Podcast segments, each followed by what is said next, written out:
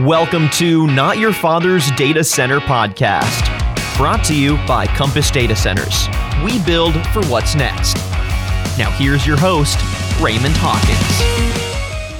Welcome back. A reminder we are still recording here on Friday, August 7th with DCD's global editor, Peter Judge. We welcome you back to the rest of the conversation with Peter. Enjoy. Yeah, I think what DCD writes about, and, and and there's a target market for it's it's such a special view of the world of hey, what is data centers? What are we doing in the data center industry? How is it changing? How is it providing a foundation for all of the technological changes in our world? And and it's such a significant business that uh, there's a, there's a core readership there. But you're right, all these other print papers, and, and I think your point about newsstands. There's nobody walking by a newsstand these days, right? And or I say no one. You're right. Five percent of the people that used to walk by a newsstand walking by today, and what what a tough spot to be uh, as those changes that were coming get accelerated all around us. I think you're 100% right there. All right. Well, I'm going to drive us back a little bit more to, to, to data centers and te- technology and, and to, to DCD. Mm-hmm. So, so, as I understand DCD, there are three or four legs of the business, right? I know, I know you have a print magazine, which we just talked about. There are events. You have an online publication. Um, is there a training arm as well? Could you could you give me a few minutes of? I, I know what your role there, but all of DCD. Yeah. Okay. I mean, I tend to talk about readers because I'm biased, um, but this, these same people are like a community who interact with us in various ways. The company historically is as much to do with the um, events as anything else. I believe uh, way back, something like 20 years ago, the people that founded it started out with more with the newsletter and some get-togethers. So the uh, the two things have been going together all this time, and the training has kind of built on the side of that. But so March this year, we were building up to um, one of our flagship events. We have conferences around the world, several of them in the States, usually three or four in a year in the North American continent, um, and half a dozen or more in APAC and several in Europe. So we, we have these this global series of conferences and people come to them. So, but with literally sort of three or four weeks before the New York event was due to open, we realized that it wasn't going to happen. The, uh, you know, it was it was just before lockdown got announced here and in states, and um, you know it, it, was clear which way the wind was blowing. But so you know, DCD did what it calls this pivot to digital, which meant that sort of, you know, people came into the office one morning and they were selling passes to an event. They were selling space in adverts at the event and maybe even stands still for an event that was happening one month away in New York. And they, they, when they went home in the afternoon, they were working on a digital only event. Yeah. it was that it, it, was it was that fast. Yeah, yeah. And you know, I, I think you know a, a, team had been getting that project together, and it sort of you know at first this was we're having to postpone the event, and on the days where the event would have happened, you know, our delegates have all booked the time. Um, we'll give them something online to occupy them. So that was the event. And, um, you know, it, it, was also do the job of the event to an extent by putting up together the issues and subjects that we thought were front of our mind and would be front of mind for the delegates. We could still sort of push those discussions along online and make something happen, which was, and it worked brilliantly. You know, we had actually, you know, sort of more delegates. It went, you know, into the thousands. The number, you know, it's, it's, it's quite hard to get more than a thousand people together in any one place for a physical data center event. But for for an online program of webinars, we've we've had thousands of delegates to these. Wow. And sort of after that happened and we knew we could do it, the strategy then sort of emerged piece by piece in this kind of heuristic way. So, okay, all the events we're doing in the summer part of our program will have an online version and we will postpone the physical event and sort of later in the year because once we got the hang of the fact that we can do these online events successfully, um, these events became actual replacements for the physical events. And, you know, the, um, the community of sort of um, you know vendors and users and customers and, and everybody that's sort of in the sort of um, the DCD caravan kind of stuck with us and went along with it. And so, you know, we've now had, since the beginning of lockdown, we've now had eight online events, which have by and large gone pretty swimmingly. Wow. And uh, it's sort of, you know, this week uh, we've just um, closed the virtual doors on the last one of those in the early part of the summer. We're sort of gearing up for a program that restarts in September until Christmas. And, you know, by, and that's very clear. These will be online events. And, you know, we're able to sort of pull out, um, sort of track specific events that focus on a particular area. So it's much clearer who the people are that will be wanting to come to them. There's a lot you can do with a virtual event that's sort of flexible and trackable in a way that a physical event isn't. So yeah, it's been it's been good you know, and, my part, you know, I'm, I'm, looking at my colleagues in the events business, sort of breathing a sigh of relief and collapsing after all that, and thinking I'm lucky because my bit of the company is more or less unchanged. We still do the same news on the website, we still do the same magazine, and we're working from home more than we were, but we're still doing the majority of our news gathering in conversations like this. Yeah, yeah, I got it. So, so DCD, your your summer sort of, for lack of a better word, summer break here in August and September, and you guys, the rest of your conferences, the, the for the rest of 2020 will be online. Any eye towards, and I, and I, know so much of it has to do with COVID, but any eye towards what 2021 looks like? And I, and I know uh, you've described that you guys have had great success in the online events, but any idea where we'll, we'll go back to meeting together in 2021? We'll have to be guided guided by what's there, um, by what's allowed and what's practical. We, we, we've not got anything published on the site about any physical events uh, next year. We've not got anything published yet on the site about any events next year. Judging by the success of what we've done, the, the, the virtual ones will happen again, and yes. the physical ones will uh, restart when it's practical. I'll just weigh in as, as somebody who likes to meet people in person. I, I, I hope we get back to a safe environment where we are comfortable being around each other sooner rather than later. Um, just mm. uh, nothing to me, nothing uh, beats getting to meet people in person and, and, shake hands and get to know them and build relationships in person. To me, is uh, superior, yeah. but I'm, we've got a workaround, which is working today and sounds like doing great for DCD. Yeah, and certainly, I mean, the, the my, my, colleagues in the uh, in DCD agree with that 100%, and I'm I can be very sure that just as soon as it's possible to have a physical event, it will happen. Whether we do a sort of a very focused small event that's very local to some place um, with a certain amount of social distancing, that might be a possibility. Whether we have events in maybe a central location with um, virtual links to them bolted on. I mean, what what if webinars were broadcast versions of a small audience or something like that. There's a lot. Nice. There's a lot that could be done, and uh, we're people at DCD are having a good look at all those possibilities. Gotcha. All right. Well, I'm going to put you on the spot, just like I did. Tell me the technology trends you missed, or the and then the big surprises that were uh, things that you didn't see coming. Do the same for me in, in the data center space itself. As is um, someone who's been a DCD five plus years and been around technology for most of your professional writing career. Data center specific. What what's been your biggest wow that that's an incredible change wow that's a, an incredible development data center specific data center specific.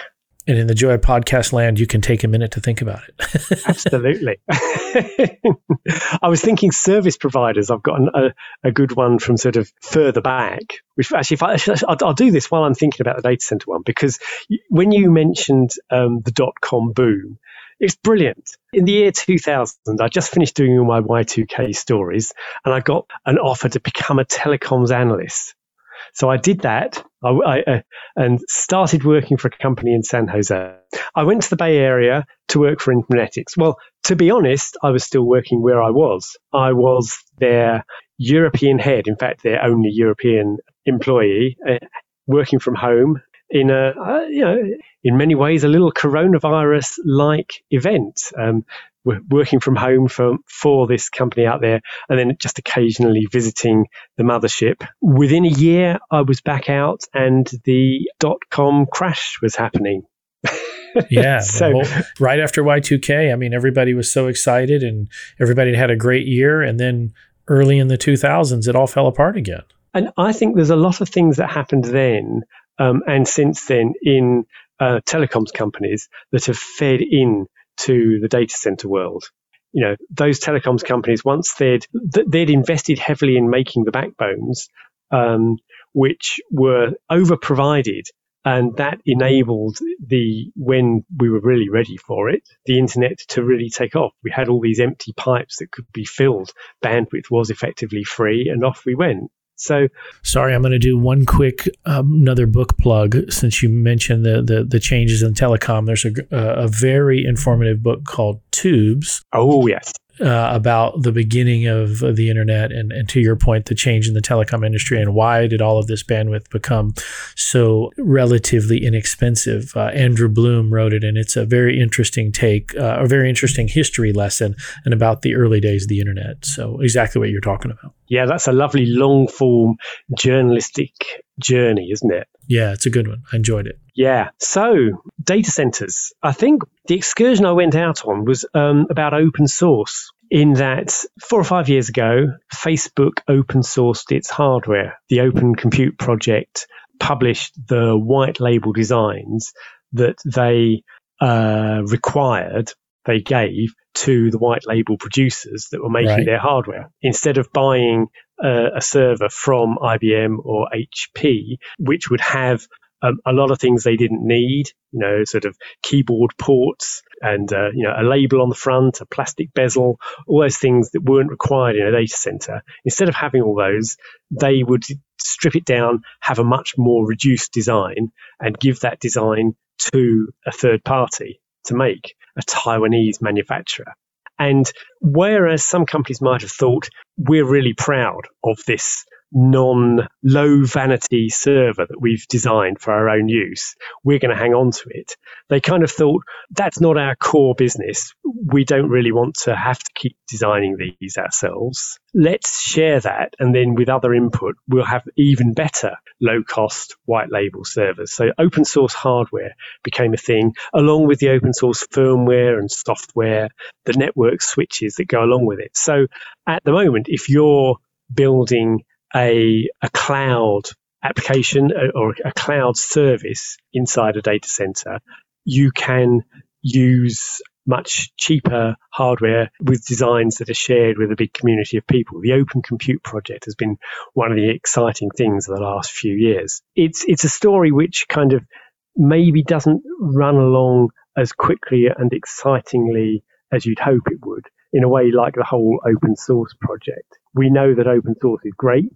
Um, it goes up to a, a level of hype and you think it's going to take over the world. A few years later, it hasn't taken over any really obvious parts of the world, but it's there in the underneath thing, in the underlying layers of the technology, just making everything work as it should do. So, Peter, I like the way you described it that it's that it's running along slowly and hasn't quite taken over the world. I will take that same concept. So, so I'm completely with you on Open Compute and publishing their infrastructure standards and saying, hey, at the end of the day, we don't think there's. I think what that means is we don't see a ton of value you uh, uh, in in that design. We'd happily let other smart people uh, tweak it, and and we view it more as a commodity. And, I, and so whether it's open hmm. source mm. software or open source computing, I think that it's saying, hey the standard is the standard and there's no value, meaning we don't have some secret sauce that we get to keep from everybody else and charge for the secret sauce. We just want it to be robust and, and well done. And the more smart people that look at it and improve it, the better. Um, but we don't need any proprietary hidden value that, that we keep from the market and charge for it. And, and that I would completely agree. I'll back up. You said it uh, ran, ran along slowly and hadn't taken over the world. I feel that way a little bit about just the notion of cloud computing. Now, to, to help inform this this comment, I spent most of my career selling technology and selling technology from one OEM or one manufacturer to a to an individual corporation user and enterprise that used it. And this notion of cloud computing which was it's going to take over the world. And now I asked you the things that we either laughed that didn't pan out or the things that that did. Do you remember when we used to call? Oh, we we had this term in the '90s. We called it thin client computing. Do you remember oh, that term? yes. Yes. Yeah. The thin clients were going to change the world, that we were going to do this thin client computing. And what were the the guys down in Florida that had the, uh, was it, it, was it Citrix? It was, I'm trying to remember the early thin client uh, operating system. And everything you know we were going to do away with computers and everything was going to be a thin client. And that didn't quite change the world. And eh, like we thought it would but yet we've ended up there right? Clients continue to get thinner and, and more and more of the compute happens inside the um, the network. Uh, even to the point where I enjoy the Cisco network. I, I promise there's a point in this eventually. But I think back to my early compute days to what we called service bureaus right there was a mainframe and you drove to the service bureau and you handed in your application and they ran it and then they handed you back your report. And even though we don't access remote computing like we did the old service bureaus, that to me is what cloud computing is, right? I'm accessing compute function. Thankfully, I get to do it through a wireless connection today, but I'm, I'm accessing somebody's compute resource somewhere else. And what, what has surprised me is, as you said, it's, it's been a bit of a journey and it's sort of wandered along and hasn't overthrown the world we all think about Microsoft and we think about AWS and we think about um, Azure and, and GCP, and we think they're taking over the world. But today, only about a third of the global compute uh, function sits in Azure, AWS, or GCP. That's not taking over the world. I still think it's coming, but I've I've been amazed at, at how slow the pace of change has been. Uh, is where I was going with that long winding comment. Is that is that I thought the cloud would be a larger percentage of compute faster. Yeah, I mean, especially as you know, before the word cloud came out, we had application service providers. Yeah, and, right, right. What do we call them? XSPs and ASPs, yeah, right? yeah, that's right. Which is really just the cloud, but we, we hadn't yet got that name for it. Right, um, right. So, but I mean, you say only a third. When you think that's a third of a quantity that is growing massively fast, and yes. that within that vastly growing thing, Amazon Web Services, let's you know forget about the others for a moment, that's grown to be that much of a of a part of the thing in in a, in a really short space of time. No, absolutely. No, no, I agree. No, no question. It, it has oh. it has been rapid, but I think that this at, at times when I go to conferences or hmm. seminars mm. and you hear this is where we're going, and it's like yes, but still, fully two thirds of global compute resides in a privately owned, on premise, corporate owned data center that the people who own the facility also own all the computers and all the staff touching it. It's still. I say that to say the upside of the cloud is tremendous. I, I, get asked this one a lot, and, and I'd love to get your thoughts on this. Peter, I'll occasionally get asked, well, Raymond, you're in the data center development business. Aren't you worried about as compute functions get miniaturized, as they shrink, as they get smaller, that the people and they get more efficient and they use less power, that the need for data centers is going to shrink? And I love getting asked that question. And Peter, for me, I always ask people, I'm like, look, let's think about the three biggest changes in the last three decades around compute that have allowed us to shrink the technology footprint on a, on a data center floor. Those three things are they have to be virtualization, right? They have to be the fact that we could put multiple cores on a single chip, multiple processors on multiple cores on a single processor, and then the change from spinning platters on disks to flash storage. Those three changes had a massive impact on what physically got put on a data center floor. And all of those have happened, and none of those three changes are new. I mean, you know, I'm not a good enough student of technology history, but all of those have been started more than a decade ago what's the next i mean th- th- those have yeah. massive changes people don't remember that but prior to virtualization and really virtualization because we were virtualizing mainframes in the 60s but prior to virtualization in a generally uh, available computer computers averaged 17% utilization average 17%. Today, we virtualize them, and in the, the well run enterprise data centers, they average 92, 93% utilization. We've fundamentally changed the footprint and the workload in the compute with virtualization. Then we started cramming multiple processors and making the boxes smaller. Then we took all the storage and said, you don't have to put it on big, heavy spindles. You can put it on flash drives. I mean, those have all already happened. Well, I don't know. The storage one hasn't happened yet. What's that one? the, the, storage one, I think there's there's still a majority on uh, well, spinning no, no. disks, but it's obviously going to, isn't it's it? It's going that way. That's my point. Yes, yes, that's right. Yeah. We've not replaced spinning drives everywhere, but we we have the technology now, and we can make, and that migration is happening now. Yeah, that's it, absolutely, and um, it's the same really as the way, the rate at which the cloud is taking over or not taking over, isn't it? I mean, the cloud does what it does because of virtualization. That's the fundamental thing under it. Yes. And so that, you know, automatically you can spin up your new server in the cloud. You can spin up as many servers as you like and in a way that would in, in, if, they were physical servers in your own data center, um, you'd be way below that 17% of uh, utilization.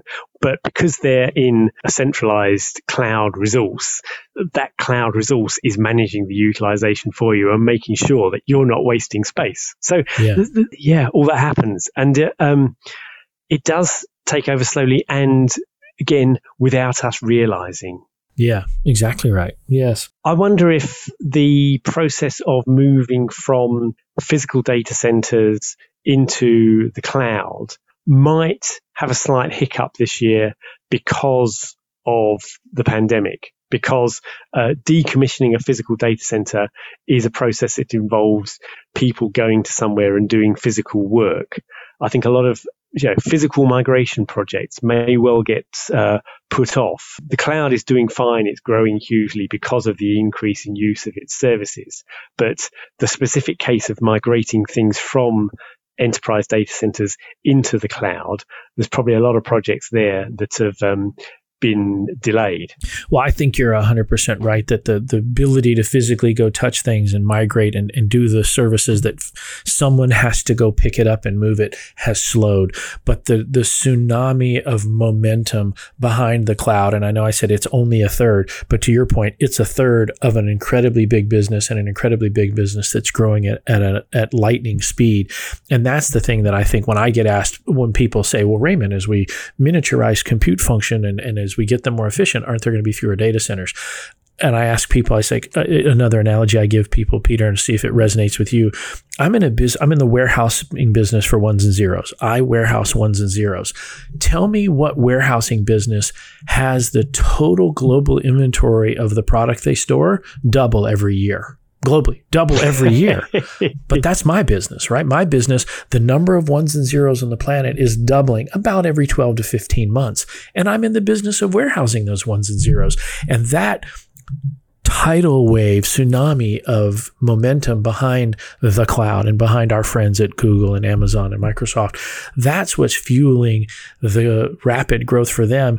Even as a, even as they're only at a third of, of global compute, that backdrop of global compute rising at such an incredible pace because the expansion of ones and zeros. I mean, nobody's deleting any of their data, and the and the digital revolution is giving us new ways to create data, generate data, analyze data, copy data, think about data, all of that stuff. I mean, we're not even getting off into the buzzwords of AI and machine learning and all that. I mean, it's just it, the pace of digital change is accelerating at this point in my life, which I'm surprised now, three decades into mm-hmm. being a part of it. Absolutely.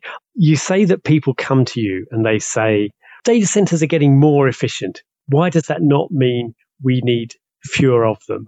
The answer to that question is exactly the reverse. We will use vastly more data centers because they're getting more efficient. Exactly right, Peter. That's right. It, it's um, it's it's sort of counterintuitive. You're right. It's it's been known about for like um oh nearly two 150 years. William Stanley Jevons was this uh, Victorian economist.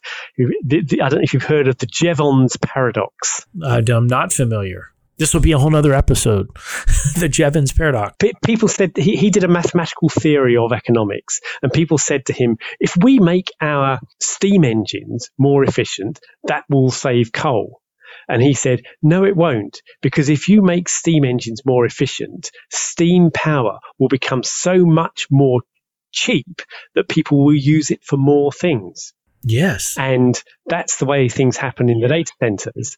The, because things may become cheaper and cheaper and you get more and more computing for a given amount of kilowatt hours of electrical energy because you get more computing from it you can effectively make all your services free and the amount of capacity you've got can however much it is to almost infinite level can be blotted up by things people are doing for fun by kitten videos by anything that uh, that it pleases them to do. The jevons paradox did i get that right? Yeah Jevons paradox. Okay, folks, at the top of the show, J E V O N S. Yeah, J E V O N S. At the top of the show, I, I, I told you that that we were going to have a Cambridge educated physicist, um, and that uh, you know distinguished alumni such as John Maynard Keynes and.